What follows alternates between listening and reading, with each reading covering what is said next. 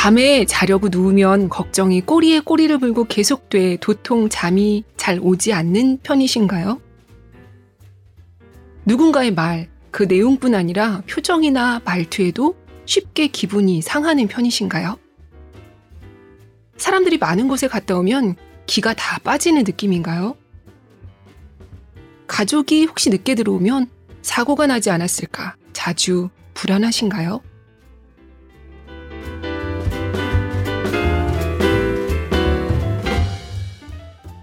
2023년 9월 3일 북적북적입니다. 안녕하세요. 저는 조지현 기자입니다.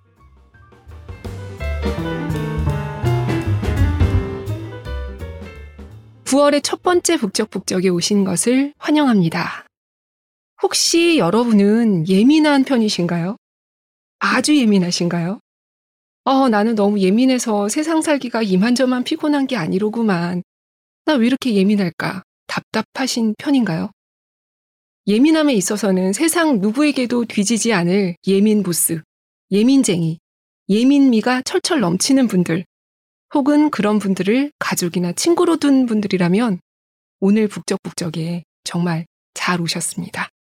여러분을 위한 날입니다. 오늘 북적북적에서 소개할 책은 매우 예민한 사람들을 위한 상담소라는 제목의 책이에요. 삼성 서울병원 정신건강의학과 전홍진 교수님이 쓴 책인데요. 3년 전에 나온 매우 예민한 사람들을 위한 책에 이어서 이번에 실전편이라고 해야 할까요? 매우 예민한 사람들을 위한 상담소가 한겨레 출판사에서 지난 6월에 새로 출간됐습니다.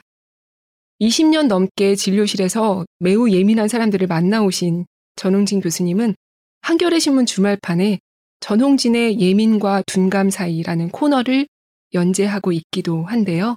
오늘은 이 책의 저자인 전홍진 교수님을 골룸에 직접 모시고 대체 예민한 우리가 어떻게 하면 덜 괴롭게 나아가서 예민함을 장점으로 살려서 무사히 살아갈 수 있는 것인지 집중적으로 여쭤보려고 합니다. 어서 오세요, 교수님. 예, 반갑습니다. 네, 먼 길 와주셔서 감사합니다. 저희 아마도 오늘은 제목에 이끌려서 예민한 독자들이 많이 듣고 계시지 않을까 싶기도 한데요. 네. 인사 한번 해주십시오.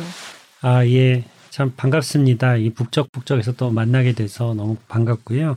저는 삼성서울병원 정신건강학과에서 근무하고 있는 전홍진입니다. 이 이번에 매우 예민한 사람들을 위한 상담소를 통해서 또 많은 독자들과 만나고 있어서 너무 기쁩니다. 감사합니다. 사실 오늘 교수님을 모신 데는 제 사심도 좀 포함돼 있어요. 왜냐하면 제가 바로 이런 예민해서 여간 피곤한 게 아닌 사람이거든요. 아, 예. 네, 그래서 네. 이책 읽고 물론 책을 통해서도 많은 걸 알게 됐지만 음. 어 여전히 궁금한 게 너무 많고 그래서 오늘 교수님 말씀을 들으면서 좀 더 아까 말씀드렸다시피 어떻게 하면 단점이 아니라 장점이 되게 살아갈 수 있는 것인지 알아보고자 합니다. 자, 먼저 책을 이렇게 펴보시면 매우 예민한 사람들 위한 상담소 여기 막 고슴도치 가족인가요? 얘네들이 맞습니다. 너무 다정하게 책도 보고 티도 마시고 이러고 있어요. 그리고 매우 예민한 이 글자에도 막 고슴도치처럼 이렇게 뾰족뾰족하게 돼 있는데 이 보통 예민한 사람들이 이렇게 고슴도치로 많이 표현이 그림으로 그려지기도 하는데 실제로 예민한 사람들의 그 성정을 시각적으로 표현하자면 이런 건가요? 고슴도치 같은 면이 있는 그렇죠. 건가요? 그렇죠. 근데 이제 네. 겉으로 직접 만나면은 아주 다른 사람을 배려해주는 스타일이에요. 그러니까 음. 사람들의 좀 눈치를 많이 보는 거, 혹시나 뭐 불편한 게 없을까 음. 신경을 쓰고, 속은 그런데 그러다 보니까 좀 상처도 많이 받고 그게 이제 뾰족뾰족하게 느껴지죠.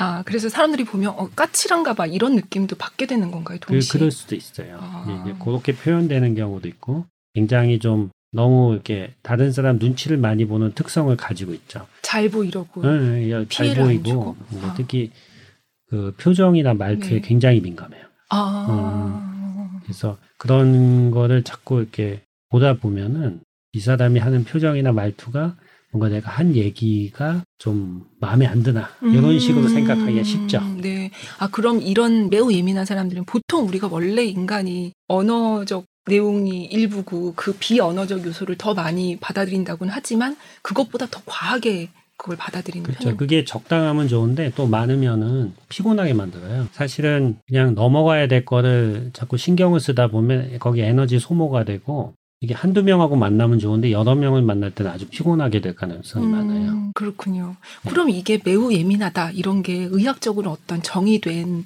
이런 이런 사람은 매우 예민한 사람이다. 뭐 이런 게 있는 건가요? 어, 매우 예민한 거는 이제 의학적인 단어는 아니에요. 그러니까 병이 있거나 없거나 이런 건 아닌데 HSP라고 해서 어, 이제 그런 어떤 예민한 특성이 병은 아니지만은 그런 특성을 가지고 있는 분들을 정의를 해서 아론 박사가 처음에 정의를 했고요. 그래서 이거는 어, 외부 자극이나 소리나 대인 관계 이런데 되게 민감하고 그런 차이를 쉽게 느끼는 분들인데 보통 그런 분들이 어떤 힘든 일을 겪거나 또 예를 들어서 아주 어려운 일을 겪었을 때 이게 우울증이나 불면증 등의 이런 정신적인 문제로 발전하는 경우가 많아요. 맞아요. 예, 그래서 이런 예민한 분들이 제가 이제 또 관심을 가진 거고, 어, 사실은 상당히 많아요. 음, 음. 아까 그 말씀해주신 HSP가 highly sensitive person인가요? 그렇죠, highly sensitive. 아. person. 네. 센스티브가 뭔가 기계나 이런 걸로 치면 되게 기능이 민감하고 좋은 건데 네. 사람으로 오면은 꼭 좋은 것만은 아니게 되는 거군요. 너무 정보를 많이 받고 이래서. 사람이 참 이렇게 신기한 게 여러 가지 정보들을 저절로 없애는 기능을 많이 가지고 있어요, 우리 뇌는. 음, 책에서 말씀하신 그쵸, 속어, 그게? 속어. 어. 그러니까 예를 들어서 기억도요. 기억 중에 99%는 다 없어져요. 그러니까 필요 없다고 생각하는 기억은 점점 점점 없어지고 사실 우리가 몸에 이 오감이 있잖아요. 그래서 피부에 닿고 있는 거 지금도 이제 몸에 의자가 닿고 음. 이런데 다 신경 안 쓰잖아요. 음, 네. 그 인풋의 상당 부분은 신경을 안 써요. 근데 그걸 다 신경 쓰기 시작하면은 음, 어, 머리가 좀 아프게 되는 거죠. 아, 그래서 이게 이런 사람들은 속어가 안 되고 계속 강화가 되는 그렇죠, 그렇죠, 그렇죠. 그런 아 그렇군요. 그 여기 책에 보면은 예민함 셀프 테스트가 있더라고요. 네, 네. 그거 잠깐 이거 듣고 계신 분들이 나는 예민할까 궁금하실 것도 네, 같아서 네. 잠깐 여러분 해보세요. 한번 음, 제가 읽어봐 드리겠습니다. 여기는 근데 28가지가 있는데 네. 이 중에 이거 28가지 다 해봐야 되나요? 아니면 뭐. 다 해보시면 좋아요. 아, 그래요? 음. 어, 다 읽어봐도 되나요? 여기서? 아, 그럼요. 아, 네. 네. 그러면 시작해 보겠습니다. 스스로 한번 예, 아니요로 평가해 보세요. 배우자 혹은 친구가 했던 사소한 말에도 쉽게 화가 난다. 사람들이 많은 곳에 가면 답답하다. 층간 소음에 민감하다. 밤에 잠이 오지 않아 다음날 힘든 경우가 많다. 끔찍한 영화나 TV를 보지 못한다. 드라마나 영화를 보고 눈물을 흘린다. 다른 사람들에게 폐를 끼치지 않는지 항상 걱정한다. 다른 사람들에게 싫은 소리를 하지 못한다. 먼 미래의 일까지 미리 걱정한다. 큰 병이 있지 않을까 불안하다. 사람들에게 소심하다는 이야기를 자주 듣는다. 문단속, 가스, 불, 지갑이 제대로 있는지 여러 번 확인한다. 운전을 할 때 사고가 나지 않을까 지나치게 걱정한다. 항상 긴장 속에 사는 것 같다. 중요한 일을 앞두고 설사나 변비에 시달린다. 밤에 무서워서 TV를 틀거나 불을 켜고 잔다. 사람들과 눈을 잘 맞추지 못한다. 긴장을 하면 호흡이 잘 되지 않는 경우가 많다. 감정 기복이 심하다. 쉽게 죽고 싶은 생각이 든다. 걱정이 꼬리에 꼬리를 물고 계속된다. 여러 사람들 앞에 서는 것을 피한다. 자신을 싫어하는 사람이 있는 상황을 견디지 못한다. 시험이나 발표에서 항상 평소보다 실수를 한다. 권위적인 사람과 함께 있는 것이 불편하다. 약을 먹지 않으면 불안해서 견딜 수 없다. 가족이 늦게 들어오면 사고가 난 것 같아 불안하다. 마지막입니다. 배우자가 바람을 피울 것 같은 생각이 든다. 또는 친구가 자신을 배신할 것 같은 생각이 든다. 이 28개 중에서 어, 13개 이상의 그렇다고 답했다면 매우 예민한 사람으로 보인다. 이렇게 돼 있네요. 한번 책을 보셨어요? 어, 저는 매우 예민한 사람인 것 같아요. 몇 개 되셨어요? 어, 개수까지 세지 않아도 이미 이게 아. 다수구나 그런. 네, 네, 근데 그게 절대 나쁜 게 아니고요. 네. 어, 제가 이렇게 말씀드리고 싶은 거는 저기에 이제 체크된 문항들을 보면 나를 알 수가 있어요. 내가 오. 어떤 데 민감하고 음. 유형이 좀 있습니다. 아예 28개 문항을 다 체크된 사람도 있고 오. 또 어떤 어떤 특징적으로 이렇게 체크되는 분들이 있는데 예를 들어서 아주 꼼꼼하고 이렇게 완벽주의적인 음. 그런 성향이 있어서 예민한 분도 있고 다른 사람들하고 같이 있거나 사람들하고 같이 있는 게 힘든 음. 유형도 있고 배우자라든지 주위 사람들하고 이렇게 쉽게 좀 힘들게 되는 그런 여러 가지 유형들이 있는데 제가 이제 그런 유형들 가지신 분들이 잘 체크될 수 있도록 문항을 만든 음. 거예요. 문항은 굉장히 평이하고 잘 와닿는 걸로 돼 있고 네. 여기 근데 만약에 예 아니오가 아니고 한 5점 척도로 되면 그 정신과에서 하는 불안 검사랑도 좀 비슷한 예, 느낌도 들었어요. 그렇죠. 불안하고 아무래도 예민한 분들이 불안이 높긴 하거든요. 그 불안 정도가 사회생활에 지장을 줄 정도는 아니고요. 근데 제가 28개 다 체크된 분도 봤어요. 그러, 그러시겠죠, 진짜. 예, 다 체크됐는데, 어, 성공하신 분이에요, 사실. 음. 그러니까 사회적으로 큰 기업을 하시는 분이거든요. 그러니까 저게 체크가 돼 있는 분들이 오히려 잘 지내고 겉으로 보기에는 성공한 분들도 꽤 많다는 거죠. 혹시 집에 가시면 막 다 기록을 소진하고 누워 계신 건 아닌가요? 사실 바로 그래요.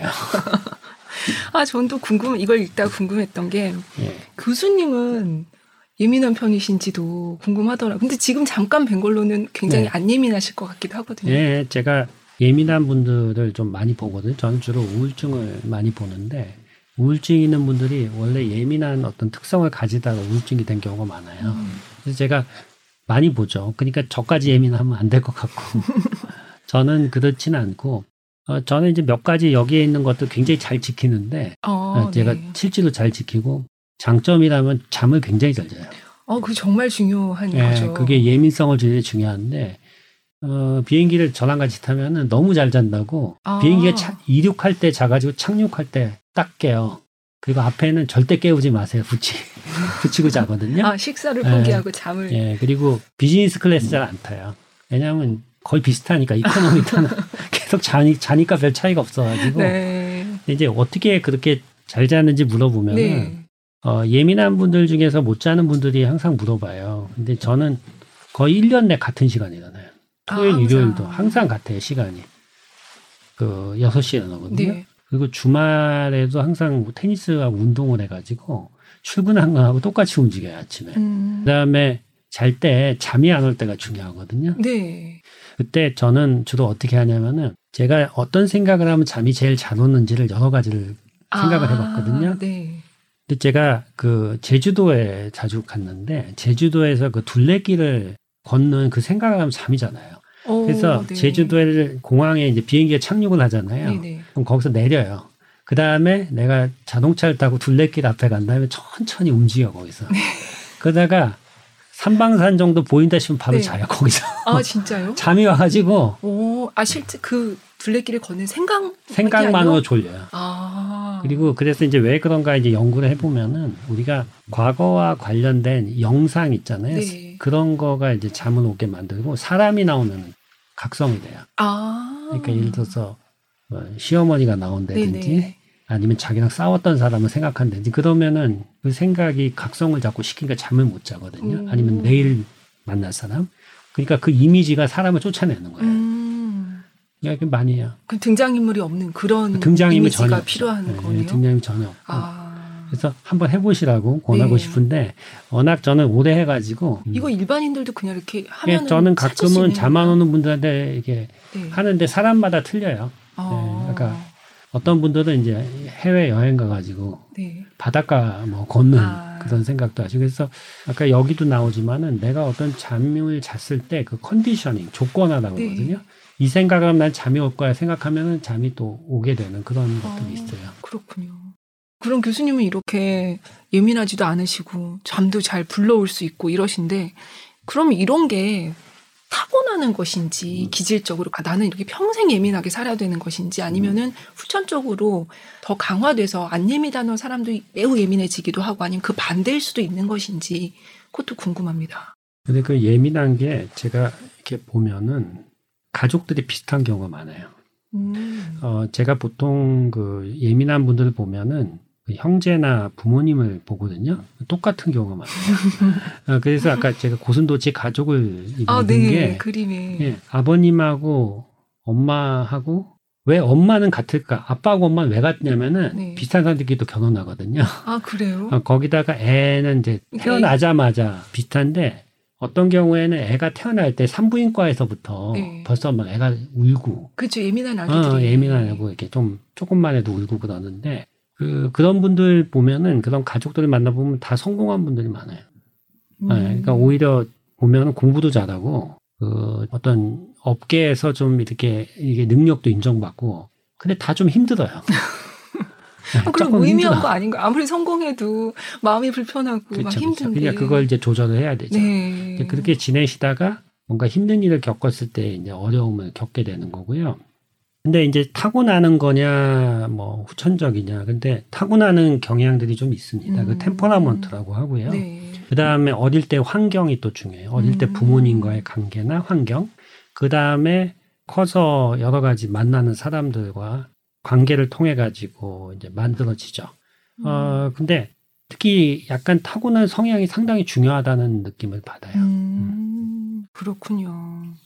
그러면 아무래도 교수님이 그 지금 쓰고 계신 칼럼도 예민과 둔감 사이잖아요. 네. 근데 둔감한 사람을 위한 책은 거의 없단 말이죠.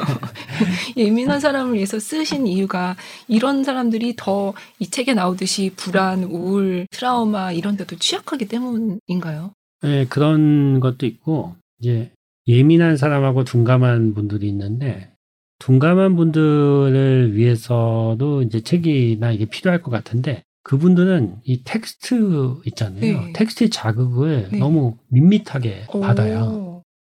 그러니까 예민한 분들은 그 텍스트만 있어도 그걸 읽어도 굉장히 네. 많이 자극이 충분한 거죠. 아. 읽고 거기에 네. 이제 감정도 입이 되고 힐링되고. 네. 어. 근데 그 둔감한 분들 텍스트만 갖고는 안 되고 뭐 영상도 있어야 되고 아. 좀 강화 강한 영상이 네. 있어야지 이분들 좀 움직이거든요.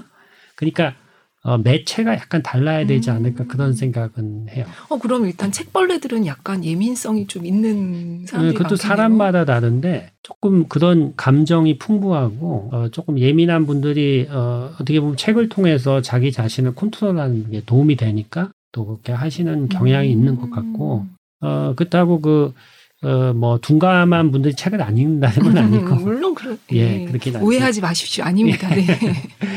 어, 그러면 음. 지금 교수님 말씀도 그렇고 아까 여기 네. 테스트도 보면은 뭐 생각이 많다, 잠이 안 온다, 뭐 사람을 만나면 기가 빨린다, 뭐 이런 음. 얘기들이 요새 유행하는 젊은 분들도 많이 하는 음. MBTI랑 좀 연결된 것 같은 느낌도 들어요. 음. 그래서 실제로 이것도 이렇게 예민한가 MBTI도 연결해서 생각해 볼 수 있나요? 책에는 없는 내용이지만 궁금하더라고요. 예, MBTI가 사실은 이제 어, 정신과에서는 아주 메인으로 쓰는 그런 건 아니에요. 네. 일반인들께서는 이제 많이 쓰지만은 근데 그 제가 이렇게 말씀드리고 싶은 거는 아까 환경적인 요인들이 네. 상당히 많이 작용하거든요. 음. 아, 그래서 이런 성격과 그 환경을 잘 보면은 그 사람이 왜 이런지 알 수가 있어요. 음, 그렇군요. 음. 아, 그럼 이제 본격적으로 네. 어떻게 하면은 이걸 아까 방금 조금 전에도 말씀 중간중간 느끼셨겠지만 계속해서 잘 살 수 있다 이런 얘기를 많이 넣어서 하고 계세요 교수님께서 그게 이 책을 쓰신 목적이기도 네, 하시잖아요. 그렇죠, 그렇죠. 그래서 어떻게 하면 우리가 이 책에 나오는 표현처럼 예민성을 알아차리고 관리할 수 있는지 그거 네. 얘기해 볼게요. 근데 알아차리고 관리한다는 게 말은 쉬운데 이거 어떻게 하는 건가요? 그러니까 그게 사실은 거기서 제가 좀 관심을 가졌던 거는 예민한 분들 중에서는 이제 건강 염려증이 많아요. 음. 그러니까 예민하면 우리 몸이 거기에 맞춰서 반응을 하거든요. 네. 우리 몸이 이제 교감신경계라서 그 긴장이나 불안에 반응하는 그 신경계가 있는데 어 일단 심장이 빨리 뛰어요. 음. 어, 그리고 아까 여기 척도에도 나오지만 호흡이 잘 답답해요. 이렇게 스트레스 받으면 숨이 안 쉬어진다든지 음. 그리고 두통이 있고 손발이 저리고요. 이러니까 이게 뭔 병이 있지 않나 이런 생각을 음. 하게 되고 실제로 검사를 해보면 병이 좀 있기도 해요. 어, 네. 혈압도 좀 높고 음. 고지혈증도 있고 그리고 여기저기 관절이 아프고 네. 그러다 보니 약을 또 많이 드세요. 네네. 그또 보조식품. 그럼 그 약에 또 부작용이 있고. 그래서 아, 건강 메비우스의 띠인데요. 아, 그러니까 그래서 이제 그게 왜 그런가 보면은 예민하다 보니까 다른 사람들 긴장이 높죠. 그다음 긴장이 높으면 우리 몸에 힘이 들어가요. 음. 근육에 근육에 힘이 들어가면 그 안에 있는 혈관이 또 수축을 하거든요. 우리 몸이 힘을 딱 주고 이렇게 한번 힘을 한번 줘보시래요. 몸에 힘을 주면 심장이 뛰기 시작해요. 우리가 심장을 뛰게 하려면 빨리 뛰게 하려면 힘을, 힘을 주면 돼요. 어. 그다음 왜 그러냐면 몸에 있는 피가 가운데로 이렇게 오거든요. 이쪽으로는 피가 나가고 그러면 여긴 절이죠. 피가 없으니까 음. 그리고 여기는 뛰기 시작하거든요. 그렇게 되는데 그 상태로 있는 거예요. 예민한 분들은 평소에 긴장이 높다 보니까 네. 그런 몸의 반응이 있고 그게 이제 고혈압이라든지 어, 고지혈증 이런 만성 질환을 유발할 수도 있고 음. 그러다 보니까 어, 결국은 병원을 많이 다녀요. 그러다 보니까 자기가 예민하다는 걸 인식한다기보다는 잔병 치레가 너무 많다. 네, 저는 그 반대일 거라고 생각했어요. 이 사람 잔병 치레가 많으니까 예민해지는 건 아닐까. 근데 그 반대인 경우도 어, 많아요. 그렇군요. 그러니까 그러다 보니까 어, 건강 염려증도 많이 생기고요. 그리고 어, 그런 것들이 결국은 어, 그 사람에 있어서 예민성을 이렇게 계속 증가시키고 네. 또 조금만 몸에 변화가 있으면은 병이 아닐까 이렇게 생각을 하는 그런 네. 문제 네.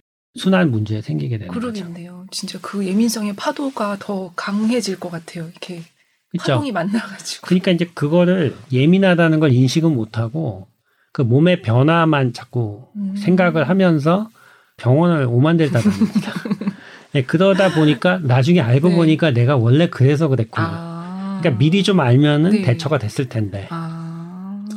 그렇군요. 어, 제가 아는 분들 중에서는 이제 그 제가 봤던 분들 중에서 혈압을 집에서 네. 10분 단위로 체크하는 분도 있어요. 아. 계속. 아. 그 진짜 혈압이 올라요. 하도 혈압을 아, 재가지고.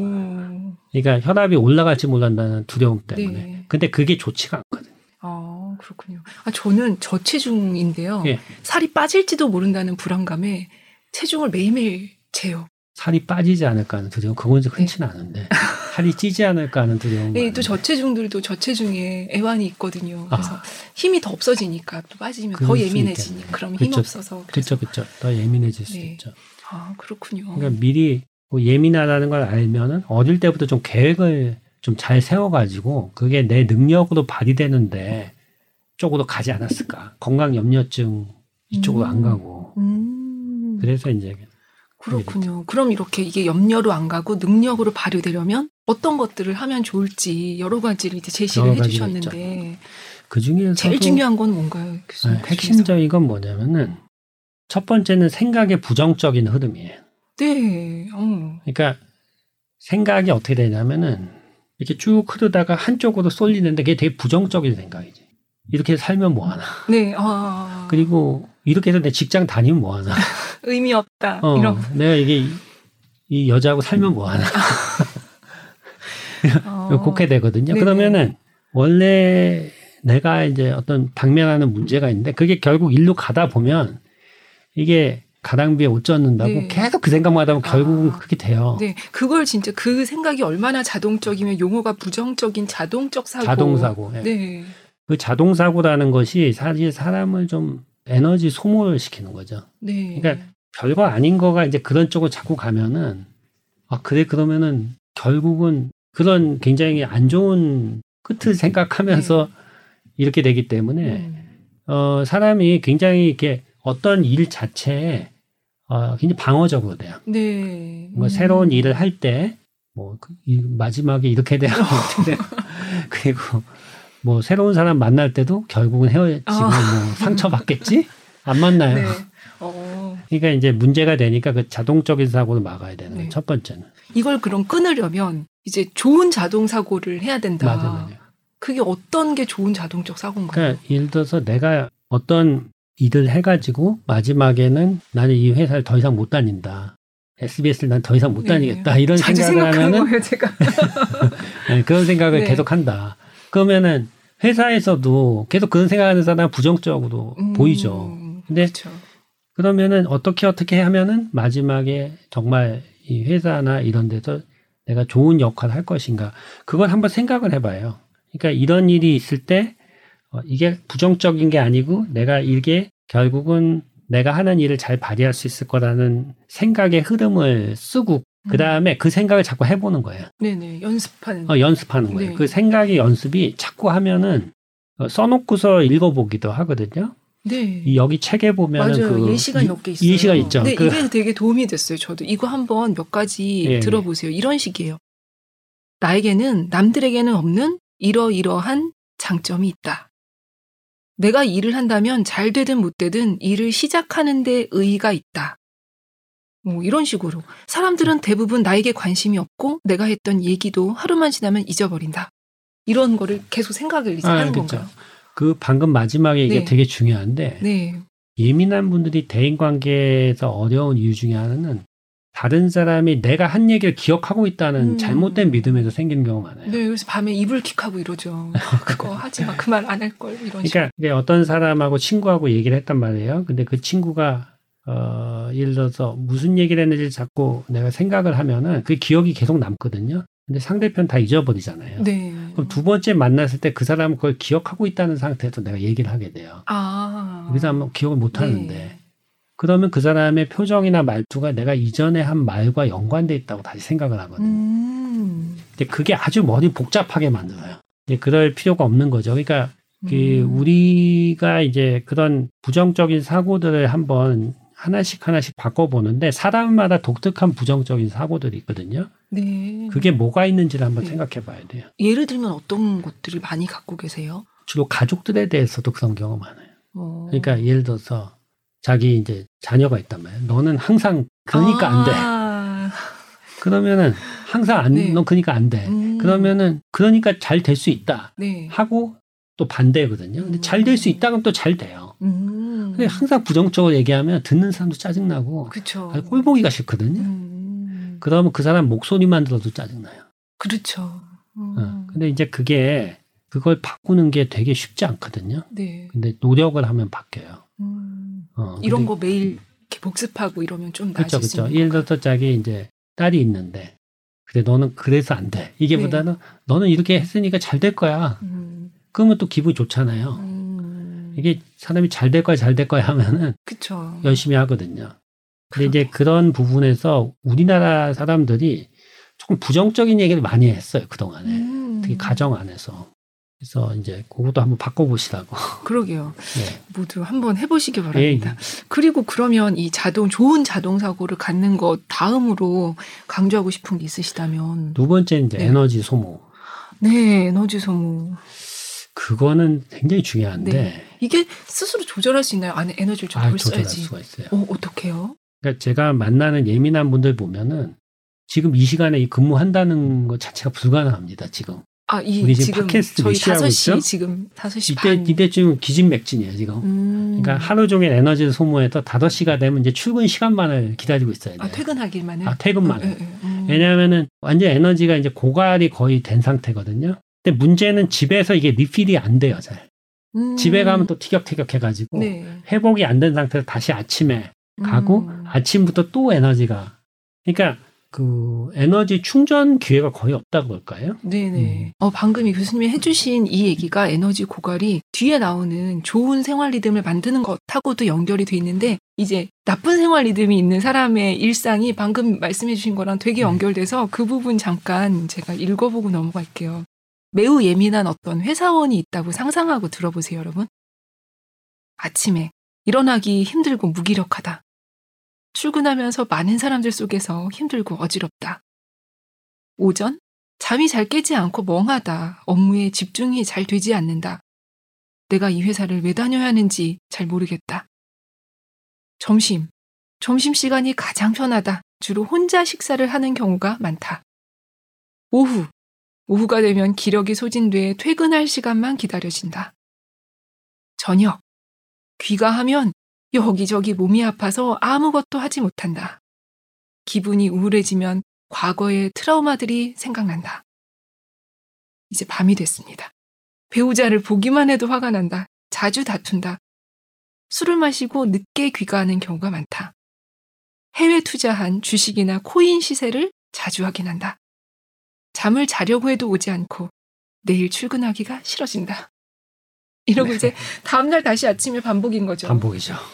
그럼 이렇지 않고 이제 그러면 에너지도 아끼고 좋은 생활 패턴도 만들고 이러면은 좀 이 패턴에서 그쵸. 벗어날 수 그 있는 건가요? 그 패턴이 이제 계속 비슷하게 돌아가면은 결국 거기서 이제 조금만 뭔가 힘든 일이 생겼을 때 이제 못 견뎌요.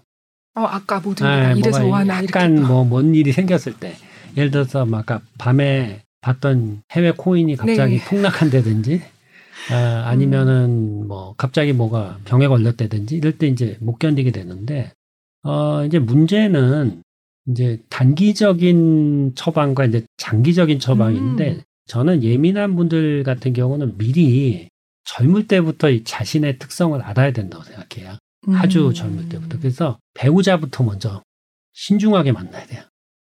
오. 아, 지금 뭐 결혼했으면 할 수 없지만은 이 배우자들이 특히 예민한 분들하고 잘 안 맞는 분들.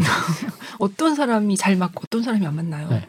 한마디로 이 목소리가 크고 좀 과격한 분, 음. 권위적이고 과격하고 이런 분들은 잘 안 맞아요. 음. 제가 보면은 소리가 되게 크면 이 원래 귀가 밝은데 아주 음. 그리고 좀 조용조용하고 좀 따뜻하게 이렇게 그 음. 공감 잘해줘 이런 분이 잘 음. 맞거든요. 다정하고 세심하고 이런 네, 네, 그런 분들. 근데 이제 요즘에 그런 분들이 많아요. 음, 그렇군요. 네, 근데 그런데도 불구하고 이제 잘 이렇게 되는 경우가 많죠. 음. 그래서 이제 그런 건 미리 조금 고려를 해보시고, 근데 이제 결혼했는데 할 수 없다 이제 할 수가 없게 되면은 제가 이제 남편 같은 경우에 보면은 잘 몰라요 어떻게 도와줘야 되는지. 아 아내가 예민했을 때. 네. 음. 그래서 뭐 저는 일단은 좀 목소리를 좀 작게 하고.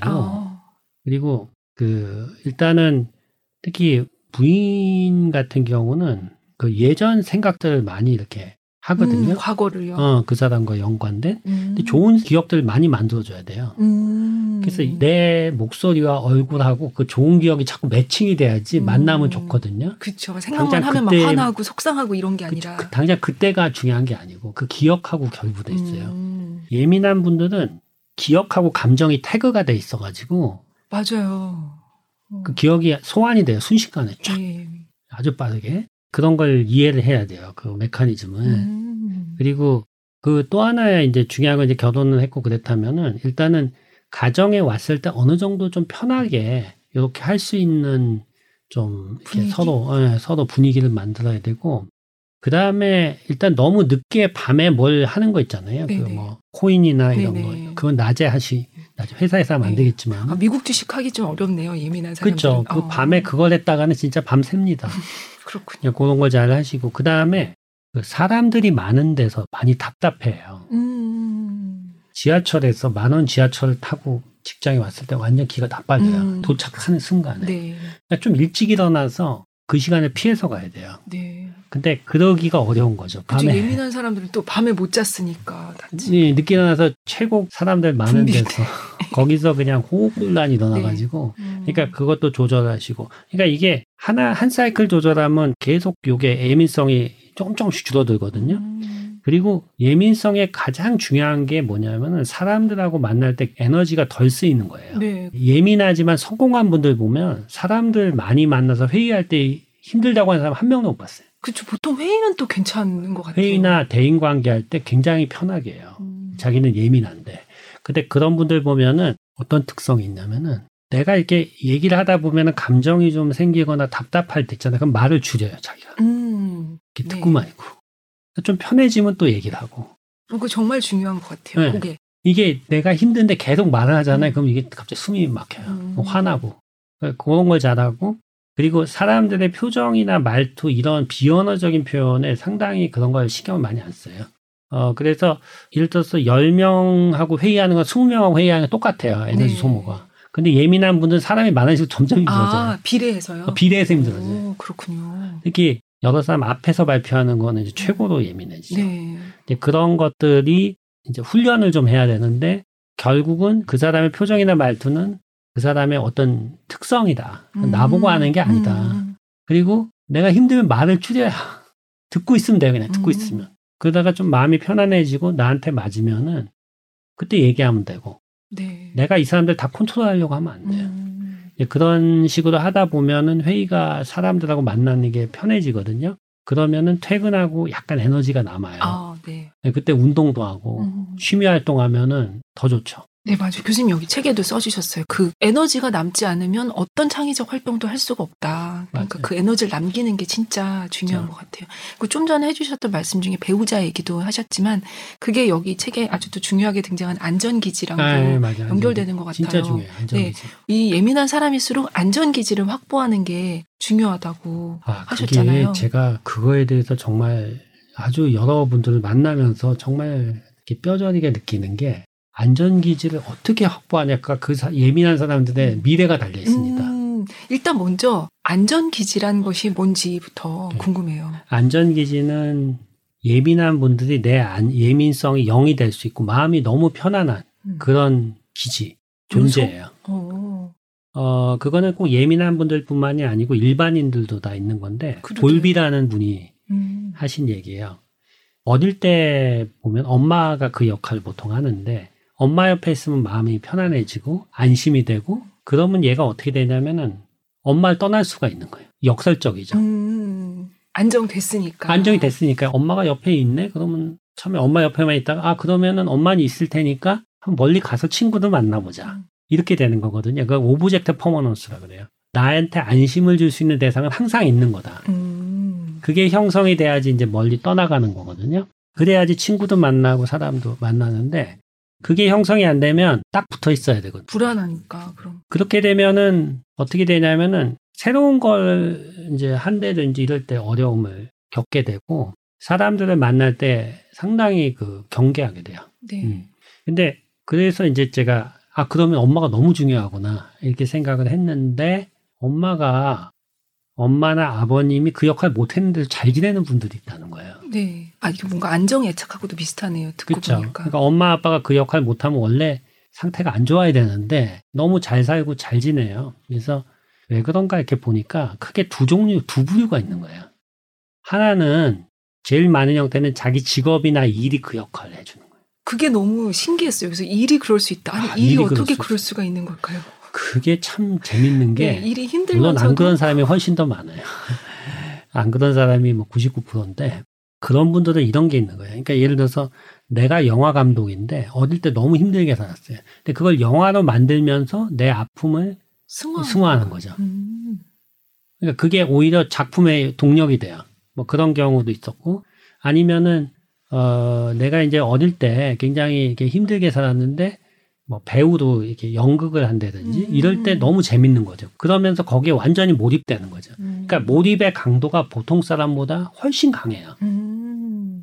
그러면서 그 일이 너무 잘 이 사람하고 맞을 때 이 사람이 이제 크게 성공하는 거고. 네, 일할 때 아까 말씀하신 그 긴장이 제로가 되는 마음이 편해지고 근데 너무 재밌었던 건 이게 사람 지금 엄마나 직업 이런 거 말씀해 주셨는데 네. 그 외에도 굉장히 많은 것들이 안전기지가 아, 될 예, 수 그렇죠. 있더라고요. 어떤 어떤 게 있나요? 제가 많이 본 거는 운동이 많아요. 음. 그러니까 예를 들어 우리가 요즘 헬스 많이 하는 PT 네네네. 그런 것도 되는 경우가 많아요. 음, 그걸 하는 동안만큼은 그렇죠. 이렇게 그러니까 이제 그게 이 남자들 같은 경우는 이제 여기도 케이스가 나오지만 신체를 크게 만들잖아요. 그게 자신이 이제 어릴 때 뭐가 맞았다든지 음. 이런 왜소함을 극복하는 그런 게 될 수도 음. 있고요. 어, 우리 마음이 참 굉장히 그게 다이나믹한 게 그 자신이 하는 그 취미 활동이나 이게 네. 자신의 안전 기지하고 결부되어 있는 경우가 되게 음. 많아요.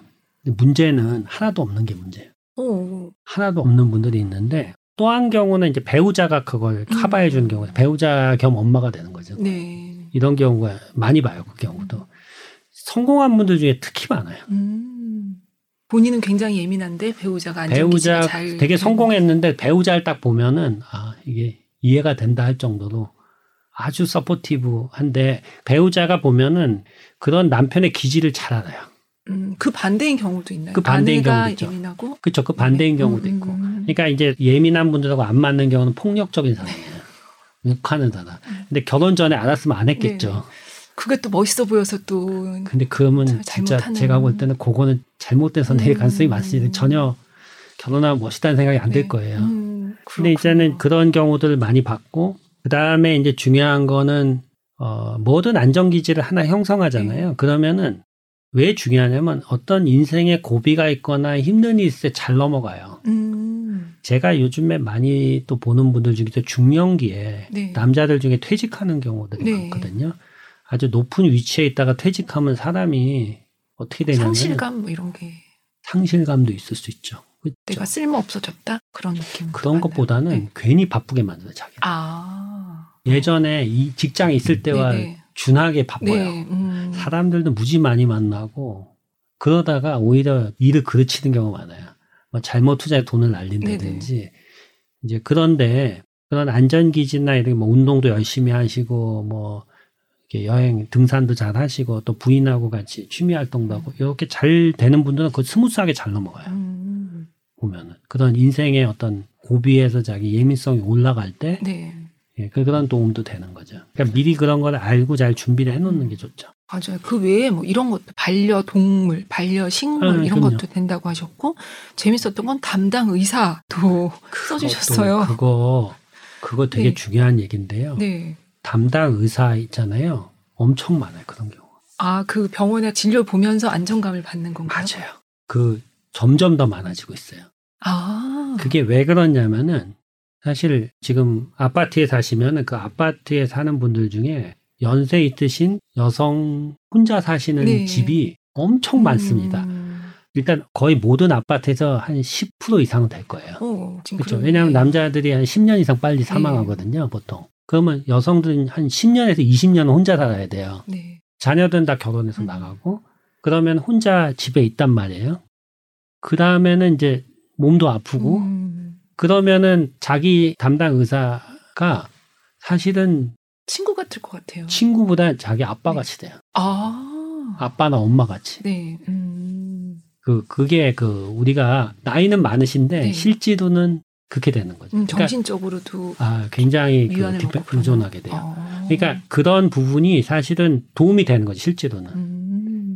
근데 물론. 그렇죠. 근데 갑자기 그 선생님이 딴 데 가버리면 그냥 네. 난리 나는 거예요. 그렇죠. 되게 허전 정말 허전할 것 같아요. 아, 그러니까 요. 그러니까 이제 네. 환자들 중에서 그런 분들이 많아요. 혹시 딴 데 안 가시나요? 가시면 음. 연락 주- 달라고. 아 선생님한테도요. 저한테도 그런 게 많아요. 어. 가면은 내가 너무 못 살 것 같아. 네. 허전해서. 특히나 정신건강의학과는 그게 더 있을 것 같아요. 그쵸. 주로 진료도 이렇게 얘기하는 경우도 많고. 그렇죠. 뭐 저희 과뿐만이 아니고 내과나 재활학과나 음, 이런. 경우도 다 네. 마찬가지고 이제 애들 보는 과는 좀 아니겠지만은 저 어른들은 음. 이제 그런 경우가 많고 그런 데서 안도감을 찾는 분들이 되게 많아요. 음.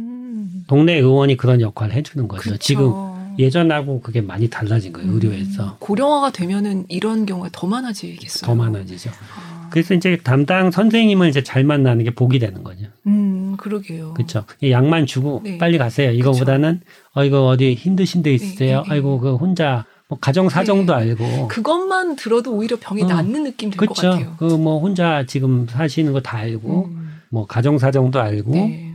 표정도 웃으시면서 하시면은 그게 그냥 힐링이 되는 그렇죠, 거예요. 그렇죠. 그리고 보통 강아지 한 마리씩 키우시거든요. 네네. 그 강아지하고 이제. 그렇죠. 음. 근데 이제 문제는 참 안타까운 강아지가 좀 빨리 죽어요. 그게 너무 슬퍼요. 아, 그 너무 네. 그게 제가 요즘에 이제 사람들이 받는 트라우마 중에서 강아지 사망의 트라우마가 또 음. 커요. 맞아요. 그 우리가 굉장히 심각하거든요. 그러면 남편도 돌아가시고 강아지 한 마리 키우고 있는데 그 강아지마저 사망한다는 거죠. 그때 이제 잡아줄 사람이 없는 거예요. 음, 그래서 이 책에 보면은 크게 구성이 다 교수님이 실제 진료실에서 만났거나 했던 분들을 이제 조금씩 바꿔서 실어주신 건가요? 아, 이게? 근데 내가 직접 본분을 그대로 실으면 안 되고요. 네, 아 재구성을 어? 재구성을 해야 되는데 보통 한 100명 정도 합쳐서 네. 아주 전형적인 케이스만 음, 이렇게 1대1 매칭이 된 건 아니고요. 네네. 근데 왜 이름을 넣냐면은 네. 이름을 가명이라도 넣어야지 몰입돼서 현실감, 읽을 것 몰입감이 같아요. 와요. 네, 맞아요, 맞아요. 거의 거기 있는 분들은 가장 대표적인 케이스라고 보면 네. 됩니다. 근데 우리나라에. 여기 있는 분들을 보면은 그냥 뭐 예민하다 이런 정도가 아니라 아 이러면 정말 진료를 받아야겠다 그쵸. 그런 경우도 많아서 실제로 이 책에 이제 40여 가지 상담 사례를 담아 주셨는데 독자들이 아 나는 요새 이러니까 이런 거 좀 찾아봐야지 이렇게 읽을 수도 있을 것 같기도 하고요. 아니면은 교수님 보기에 이런 분들은 이런 책 읽는 거로는 안 되고 병원에 오셔야 됩니다. 이런 경우는 어떤 게 있을까요? 음, 책을 일단 보다 보면은 나랑 이렇게 교집합들이 있어요. 네. 이런 건 나랑 비슷하고 저런 건 나랑 비슷하고 그래서 그분들이 이제 어떤 식으로 도움을 받았는지 확인하는 게 상당히 안정감에 도움이 돼요. 음. 이 케이스를 많이 한 이유가 이게 많은 분들이 사실 이렇게 도움을 받고 있고 또 예민성 때문에 어 이런 이런 문제가 있었다. 이런 걸 알면은 아 나도 여기서 이런 음. 공감이 되거든요. 그리고 거기서 이제 실질적인 뭔가 도움을 받는 분들은 어, 그거를 그냥 보통 이제 그렇게 어렵지 않게 이제 극복하고 잘 넘어갈 수 있는 분도 있지만은 그것 때문에 생활이나 사회생활에 지장을 줄 정도면은 일단 도움을 받는 게 좋아요. 음. 아까 제가 담당 의사가 네, 그냥 연결돼 있는 것만 해도 되게 마음이 편해지거든요. 그런 게 이제 우리 transference라고 그래요. 정신과에서. 음. 그러니까 우리말로는 뭐라고 할 수 있나요? 전이라고 하죠. 아, 네. 전이라는 것이 그 사람의 마음하고 관련이 있는데 어떤 사람을 믿음으로써 내가 마음이 편안해지고 예민한 것이 이제 안정이 되고 그게 도움이 될 수 있는 거죠. 음. 그 전이라는 게 굉장히 다양한 경우에 나타나요. 우리 큰 병원 가보셨죠? 네. 어, 뭐, 저희가 제가 근무하고 있는 삼성 서울병원이나 큰 병원 가면 천장이 막 높고, 막 하늘에 뭐 달려있고 막 그렇지 않아요? 막 엄청 크죠. 일단 전이 때문에 그런 거예요. 오, 어떻게 연결되는 건가요, 그게? 외국에도 그렇거든요, 병원이. 네. 예를 들어 일반 사무실은 안 그렇잖아요. 1층에 이렇게 이렇게 돼 있죠. 근데 음, 병원은 네. 막 천장도 높고 교회하고 비슷하다는 느낌 안 들으셨어요? 어, 전 약간 공항 같기도 하고 그쵸? 그런 느낌도. 환자가 병원에 들어왔을 때 그 병원의 전이가 돼요. 내가 이렇게 음. 큰 병원에 들어왔으니 난 낫겠구나. 아.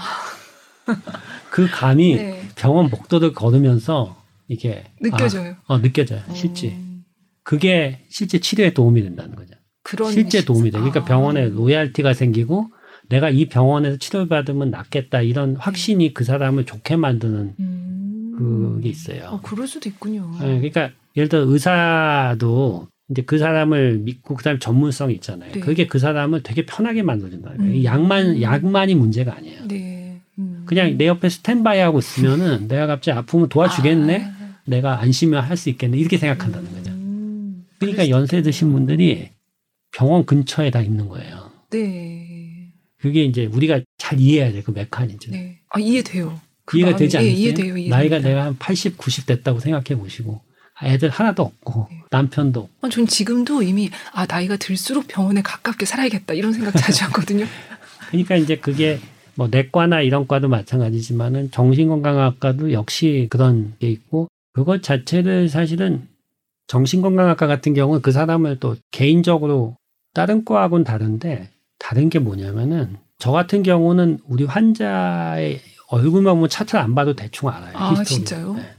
제가 본 환자 만명 되는데 그러니까요. 그 많은 환자들 짧게 어느 정도 보시잖아요. 어떻게 네, 차트를 안 봐도 이 사람이 어떤 문제가 있고 어떤 식으로 문제가 있었고 왜 여기 왔는지를 보면 알죠 그냥.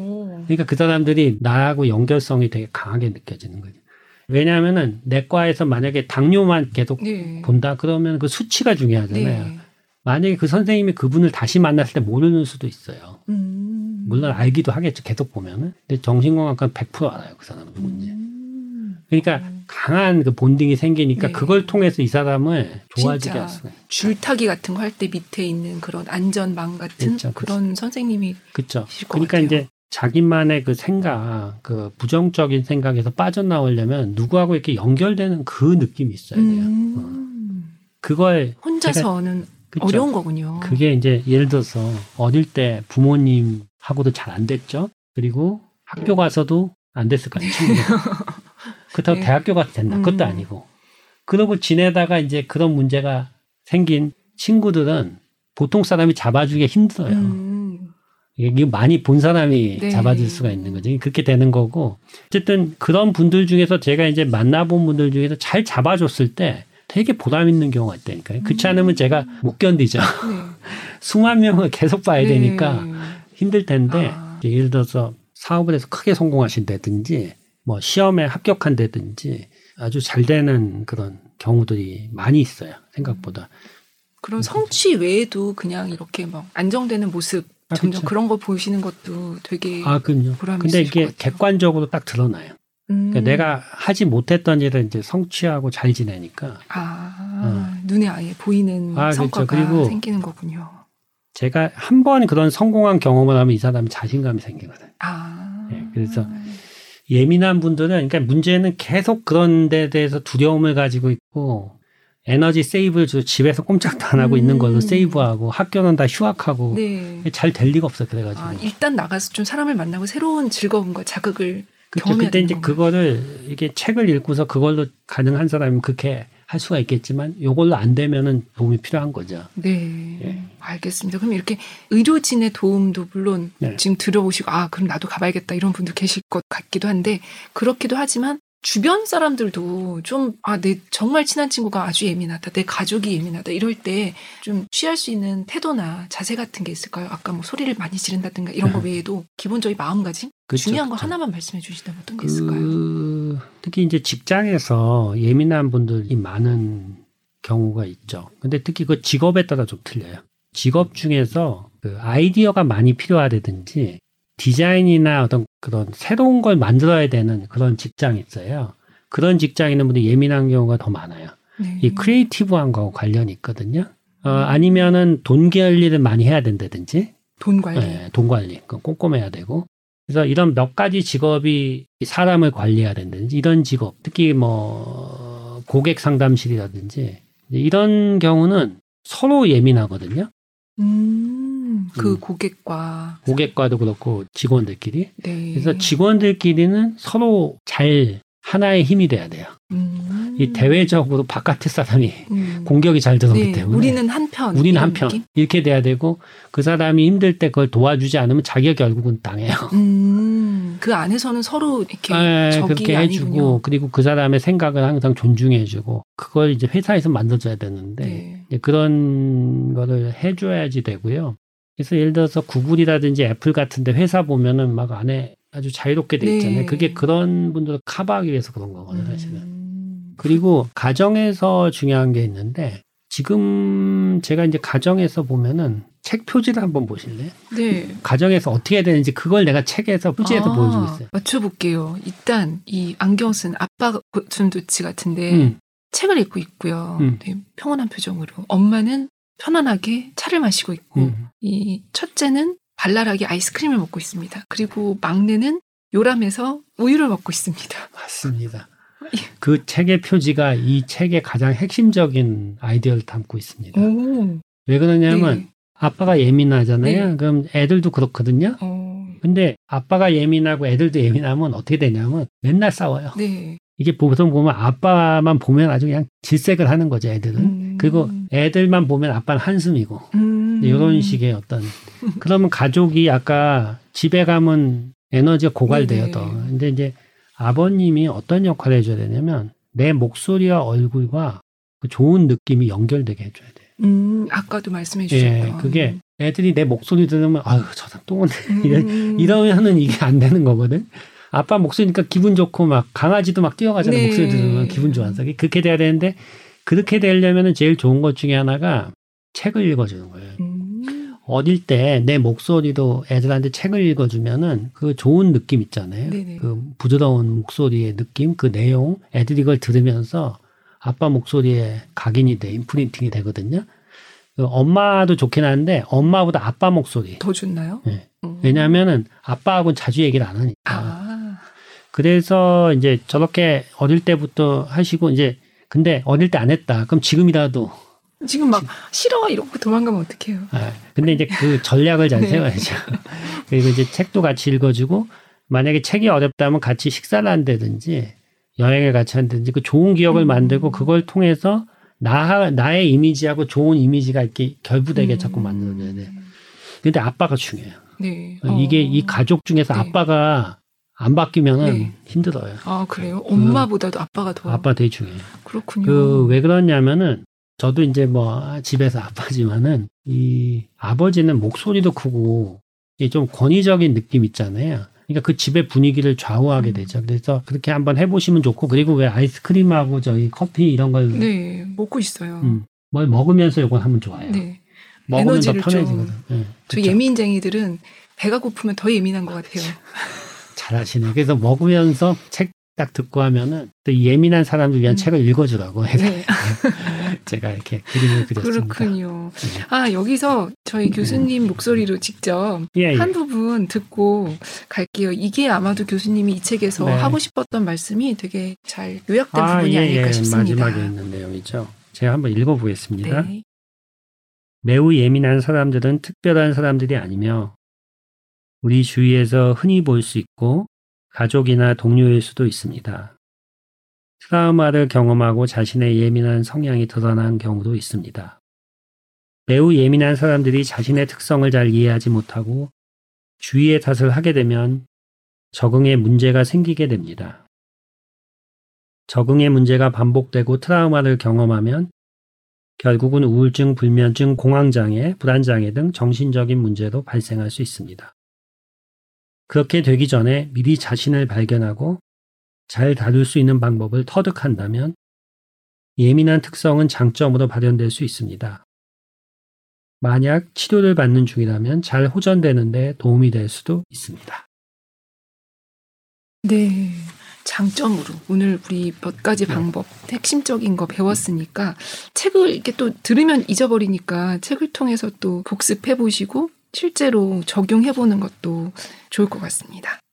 네, 교수님 지금 책도 잠깐 읽어주셨는데 마지막으로 예민한 분들한테 응원의 메시지 짧게 한번 주시면 어떨까요? 이제 코로나도 어느 정도 정리가 되고 이제 예민한 분들이 그 동안에 상당히 좀 힘드셨어요. 음. 그런 어떤 외부의 어떤 문제가 있을 때더 반응이 강하거든요. 그리고 그 이후에 또 여러 가지 지금 사건들이 있고 그런 것들이 계속 더 예민하게 만드는 상황입니다. 하지만은 이제 예민한 분들이 그런 상황에서도 자신의 예민성에 휩쓸리지 않고 오히려 이게 섬세한 장점으로 발현될 수 있게 하려면은 아까 말씀드린 대로 자기만의 좋은 사고를 만들고 그리고 자기의 에너지 관리를 하고 그리고 안전 기지를 형성하고 좋은 생각들로 자신의 마음을 채우고 어 이런 식으로 해가지고 내 자신의 마음을 잘 알고 그걸 다룰 수 있는 방법을 노력한다면은 아무리 어려움이 있어도 오히려 다른 사람을 잘 배려하고 도와줄 수 있는 좋은 성격으로 이게 바뀌게 될 거예요. 그래서 저는 어, 앞으로 어, 우리 예민한 분들이 자기의 어떤 능력이 100% 발현될 수 있게 한다면 그게 결국은 자신뿐만이 아니고 우리 사회에도 크게 도움이 될 거다. 이렇게 생각하고 있습니다. 네. 감사합니다. 진짜 여기 책에 나온 대로 우리도 잊을 건 잊고 현재에 집중하고 끊어낼 건 끊어내고 그렇죠. 이게 중요한 것 같아요. 이책 맺은말에 이런 얘기가 있습니다. 매우 예민한 사람들이 자신의 마음을 이해하고 다루는 방법을 터득하지 않고 살아가는 건 무면허 운전을 하는 것과 마찬가지다. 네, 우리 무면허 운전, 위험한 이 무면허 운전 대신에 안전하게, 편안하게 내 삶을 운전하고 싶으신 분들, 매우 예민한 사람들을 위한 상담소를 읽으시면서 방법을 찾아보셔도 좋겠습니다. 오늘 소중한 얘기 들려주신 전홍진 교수님과 어딘가에서 듣고 계실 여러분 모두 감사합니다. 교수님 오늘 감사합니다. 감사합니다. 네, 저는 다음 시간에 다시 찾아뵐게요. 안녕히 계세요.